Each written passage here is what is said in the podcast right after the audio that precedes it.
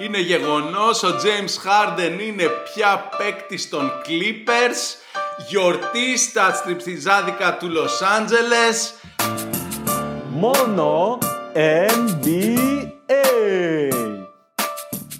Είμαι εδώ με τον Μάνο Μάρκου. Μάνο, ξυπνήσαμε, το είδαμε, δεν έχουμε νυχτεί καλά καλά, αλλά γράφουμε επεισοδιάκι.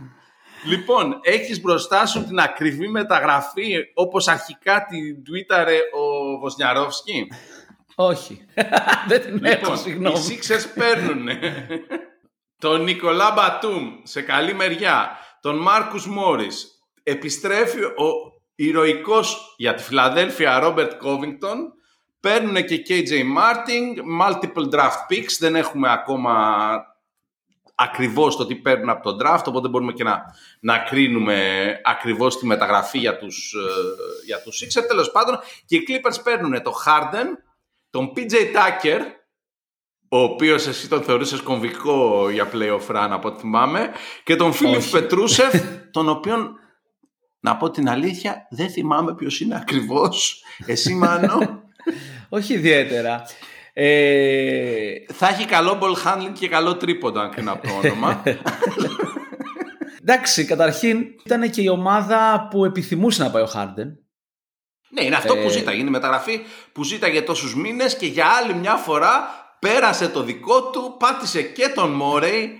Δηλαδή ε, είναι σε φάση το πιο κακομαθημένο ταλαντούχο παιδί του NBA. Ρε παιδί μου, όταν είσαι ένα, ένα τοξικό πράγμα στην ομάδα, δε, ε, ξέρεις, τον διώχνεις, δηλαδή να, να, να τον είχαν να κάνει τι. Δηλαδή, ε, Ρε, εγώ ξέρεις, συμφωνώ ότι έπρεπε να φύγει. Δεν, δεν λέω Ε, κάτι. τέτοιο. το θέμα πάντα είναι ότι όταν υπάρχει αυτή η πίεση και όταν κάποιος είναι στη φάση του Harden, το ότι ίσως να μην παίρνει σαν αντάλλαγμα αυτό που είχες δώσει, ή τέλος πάντων ίσως να μην παίρνεις αντάλλαγμα αυτό που πιστεύεις ότι μπορείς να πιάσει. Ε, δηλαδή. Ε, Καλά, αυτό δεν μπορούμε να το κρίνουμε δεδομένου ότι δεν ξέρουμε πόσα draft pick ε, πήρανε και τι draft pick είναι αυτά. Έτσι. Ναι, δηλαδή, αυτό, αυτό. τελικά. Τώρα, Αλλά τώρα ε, ναι, τώρα- δεν πήραν ούτε All Star, έτσι, ναι, προφανώς. Ναι, χθες στις συζητήσεις μας, εγώ έλεγα ότι πιστεύω ότι χρειάζονται τεσάρι, τριάρι, δυναμικό τριάρι ή τεσάρι και πήρανε ξέρω, τέσσερις παίκτες σε αυτή τη θέση. Απλά δυναμώσανε πάρα πολύ εκεί. Α, να υπάρχει κόσμος πίσω από τον Tobias Harris. Φεύγει ο PJ Tucker, παίρνουν κόσμο εκεί. Να υπάρχει και λίγο εκεί στο center να μπορεί να παίξει. Ε, εντάξει, κοίταξε να δεις. Ε, η αλήθεια είναι αυτή ότι δεν έρχεται κάποιος ας πούμε all star. Δεν έρχεται κάποιος παίκτης ο οποίος θα μπορεί να μπει επί τόπου και να πάρει 35 λεπτά και να κάνει ας πούμε παπάδες. Απ' την άλλη νομίζω είναι Δεν φύγει χρειάζονταν η κάτι συζήτηση. τέτοιο οι Sixers. Ναι, δηλαδή, ε, ο Μάξεϊ ακριβώς. είναι στους 30 πόντους μεσόωρο, ο Ούμπρε ε, είναι κάπου 18-19, δεν θυμάμαι. Ε, Το Bias Harris πάρα πολύ καλός μέχρι τώρα. ναι, μέχρι τώρα, εντάξει, υποθέτω ότι το Bias δεν θα συνεχίσει να σουτάρει με 75% ρε παιδί μου όλη τη σεζόν. Αλλά θέλω να πω αυτή τη στιγμή, θα, θα τολμήσω να το πω, Ναι. οι Sixers είναι contenders. Δεδομένου και ότι έχουν ανταλλάξει το αιώνιο post-season παλτό που λέγεται Doc Rivers και πήρανε τον Nick Nurse ο οποίος εντάξει για μένα από τους καλύτερους προπονητές της Λίγκας έχουν, έπρεπε να τον είχαν πάρει οι Bucks δεν θα το ξαναρχίσω αυτό. Τέλος πάντων είναι εκπληκτικό έτσι. Δηλαδή αν τους πάει καλά η σεζόν και συνεχίζουν η εξέλιξη, ο Μάξεϊ συνεχίζει να παίζει καλά ο Τομπάιας Χάρης και συνεχίζει και ο Ούμπρε να βάζει καμιά κοσάρα από τον πάγκο, τώρα έχουν πάρει και παίκτες που είναι και 3D, έχουν, δηλαδή είναι, είναι πλήρης πραγματικά, δεν τους λείπει Ε, τίποτα. ε, Το μόνο είναι που τους μένει πλήρης. είναι να μάθει να παίζει και ο Embiid στο τέταρτο, συγγνώμη Τζοέλ Embiid. Κοίταξε, ας σου πω κάτι. Ο PJ Tucker η αλήθεια είναι ότι ήταν, ας το πούμε έτσι, αρκετά κομβικός στο πρωτάθλημα με τους Bucks, αλλά και λόγω ηλικίας και λόγω ικανότητας κάπου σταματάει αυτό. Δηλαδή, ξέρεις, ε, δεν σημαίνει ότι όταν παίρνεις έναν παίχτη ο οποίος θα πάρει στα 35 λεπτά που παίζει ένα shoot και απλά θα παίζει άμυνα, αυτό το πράγμα φυτάρει παντού. Δηλαδή, μπορείς να τον βάλεις παντού και να σου, αυτός, ας πούμε, να σε βοηθήσει ένα πρωτάθλημα. Ήταν αρκετά καλός τότε με τους Bucks, βοήθησε με τρόπο που βοηθάει, αλλά ξέρεις, Είναι και 38, λόγω ρε, ηλικία. δηλαδή είναι- ναι, και λόγω, είναι και λόγω γενιά ηλικίας και LeBron. λόγω. Αυτό και λόγω προφίλ παίχτη κάποια στιγμή σταματάει αυτό. Οπότε νομίζω κάνουν πάρα πολύ καλά που τον στείλανε στους Clippers. Γεμίσαν τη θέση εκεί πέρα. ε, Φέραν πιο ποιοτικούς παίχτες στα παπούτσια του. Δεν νομίζω ότι αυτή η σκληράδα του PJ Tucker χρειαζόταν αυτή τη στιγμή ώστε να.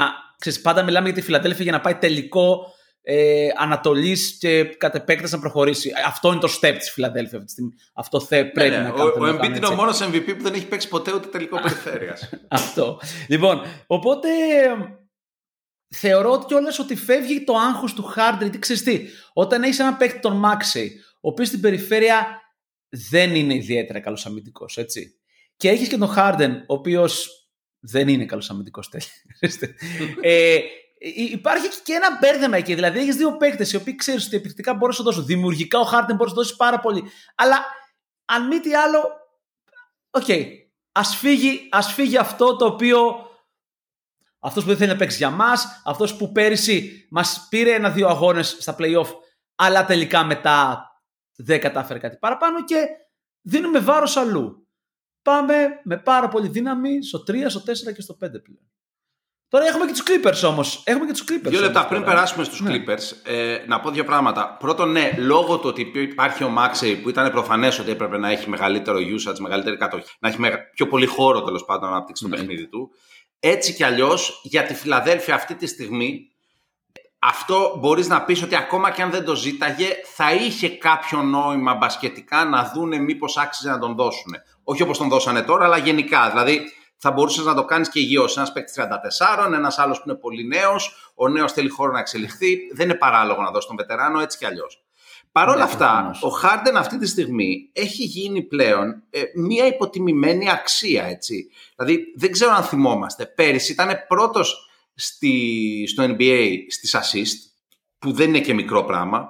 Είχε 21 πόντους μέσω όρο με 44% και 38% στα τρίποντα σε 7 προσπάθειες. Δηλαδή, μας έχει κουράσει τόσο πολύ, ίσως να είναι το τέταρτο επεισόδιο που βγάζουμε για μεταγραφή Harden στα τρία χρόνια που υπάρχουμε σαν podcast. Αλλά το ότι μας έχει κουράσει τόσο πολύ, ε, μας έχει κάνει νομίζω και να τον υποτιμήσουμε. Ο Χάρντεν πέρυσι, μπασκετικά, ήταν 100% θετικός και να θυμίσω ότι στα playoff κιόλας, εντάξει, ήταν τραγικό στο Game 7, ήταν τραγικό σε διάφορα μάτς. Πάντως ακόμα και στη σειρά με τη Βοστόνη, τα δύο από τα τρία μάτς που, τα, που πήραν οι Sixers, τα, Τα πήρε ο πήραν Harden. χάρη σε τρελό μάτς του πήρε. Χάρντεν. Τα πήρε ο Harden. Οπότε να Κοίταξε, τον έχεις να παίζεις μαζί με τον Γκουάι Λέναρτ, μαζί με τον Πολ Τζόρτζ και μαζί με τον Ράσελ τον Westbrook. Ε, νομίζω ότι δεν είναι κακή φάση για τους Clippers. Δε, δε- για σε προφανώς δεν μιλάμε για την αξία του Harden γενικότερα, μιλάμε για το πώς ο Harden ε, ερχόταν και έδινε με το roster των 76ers. Δηλαδή, να έχεις τον Harden ο οποίος θέλει να φύγει, να έχεις τα χαρακτηριστικά του Harden σε αυτή την ομάδα, δεν τέριαζε. Τώρα στους, στους Clippers, που είναι μια ομάδα η οποία ούτως ή άλλως αμυντικά μπορεί να δώσει πολύ, λόγω Paul George, λόγω Kawhi, έτσι. Ο Harden ε, μπορεί να προσφέρει τέτοιο. Τώρα το θέμα είναι τι θα γίνει με τον Westbrook. Δηλαδή πόσο πιο λίγο θα παίζει ο Westbrook; Ή πώς θα μοιράσει τον χρόνο εκεί πέρα; Ή θα έχουν. Νομίζω ότι αυτό θα είναι το backcourt, ρε παιδί μου. Δηλαδή θα παίζουν και οι δύο, θα παίζει μία ο ένας άσος, μία ο άλλος διάρρη. Δηλαδή μην ξεχνάμε ότι Westbrook και Harden έχουν μοιραστεί backcourt στο Oklahoma όταν ξεκίναγε η καριέρα Ε, τους. ναι, Έχουν εντάξει. πλακωθεί και στο Houston ε, στη συνέχεια. Αλλά τέλος πάντων δεν είναι δύο παίκτες οι οποίοι θα ανακαλύψουν ο ένας τον μπάσκετ του άλλου τώρα που θα φτάσει. Εννοείται πως όλα αυτά τα συζητάμε με τη λογική ότι υπάρχουν και δύο ακόμα παίχτες οι οποίοι θέλουν την μπάλα, ας πούμε έτσι. Δηλαδή δεν μπορείς να, να κόψεις προσπάθειες του Καουάι, του Πολ Τζόρτζ πάρα πολύ. Και είναι, είναι, ας πούμε, ειδικά ο Πολ Τζόρτζ είναι, είναι και παίχτης ρυθμού. Αλλά anyway, αυτό στην πράξη θα δούμε. Πάω να πω ένα τελευταίο για τι 76ers. Οι παίχτες που πήρανε είναι παίχτες οι οποίοι είχαν λεπτά, έτσι. Ναι, ναι, και είναι παίκτες που τους χρειαζόταν αυτό το roster των Sixers. Μα μέχρι και ο Μπατούμ, ας πούμε, που που είναι ας πούμε, ο πιο μεγάλος, πόσο είναι 36, ο Μπατούμ, ξέρω, 37. Ναι, ναι, ναι. Νομίζω είχε κάπου 15 λεπτά είχε παίξει φέτος τρεις αγώνες. Ο Covington ξεκινούσε βασικός με τους Clippers, ε, νομίζω πάνω κάτω 25 λεπτά. Δηλαδή ε, έχουν ωφεληθεί σε αυτό. Τώρα, οι Clippers, ρε παιδί μου, οκ, γαμώ, Harden, ναι, αλλά πάντα σε αυτές τις μεταγραφές, πάντα όταν συσσωρεύονται τόσα πολλά άτομα με ιδιαίτερους χαρακτήρες, Είναι στην οι ομάδα. expendables. Οι Clippers, φίλε, είναι οι expendables. Μαζευτήκαν οι διάφοροι βετεράνοι με λαμπρή ιστορία για να γράψουν άλλη μια λαμπρή σελίδα στο legacy τους κτλ. Εγώ να πω, ρε παιδί μου, ότι Αυτό. αν μία στο εκατομμύριο, μία στο εκατομμύριο, αυ- αυτοί οι τέσσερις παίκτες, Westbrook, George, Harden και φυσικά Leonard, παίξουν στα playoff υγιείς σε όλα τα playoff τέλος πάντων. Δηλαδή, όχι να ξεκινήσουν υγιείς και να τραυματιστεί ο Λέναρντ με το που θα φτάσει στο τελικό περιπέφερεια όπως πρόπερση. Αλλά πραγματικά είναι πολύ σοβαρή Εννοείται. ομάδα. Εννοείται. Είναι 100% contender, απλά δεν πιστεύω ούτε μία στις 10 ότι θα είναι και οι τέσσερις υγιείς στα playoff. Ε, Επίσης, προσθέτοντας έναν ακόμα superstar, μπορείς πολύ πιο εύκολα να κάνεις load management στους άλλους. Ο Καουάι πρέπει να μείνει έξω, ας πούμε, για δύο-τρία μάτς, general soreness. Ε, ας παίξει ο Χάρντεν σήμερα, ξέρεις. Επιστρέφει ο Καουάι. Χάρντεν, θες να ράξεις δύο-τρει αγώνες; Τζόρτζ, πώς νιώθεις εσύ σήμερα; συγγνώμη, συγγνώμη, μια παρατήρηση εδώ πέρα, γιατί προσπαθούμε να είμαστε σοβαρό podcast. Δεν ζητάει άδεια για να χαλαρώσει ο Χάρντεν, φίλε. Μόνο NBA.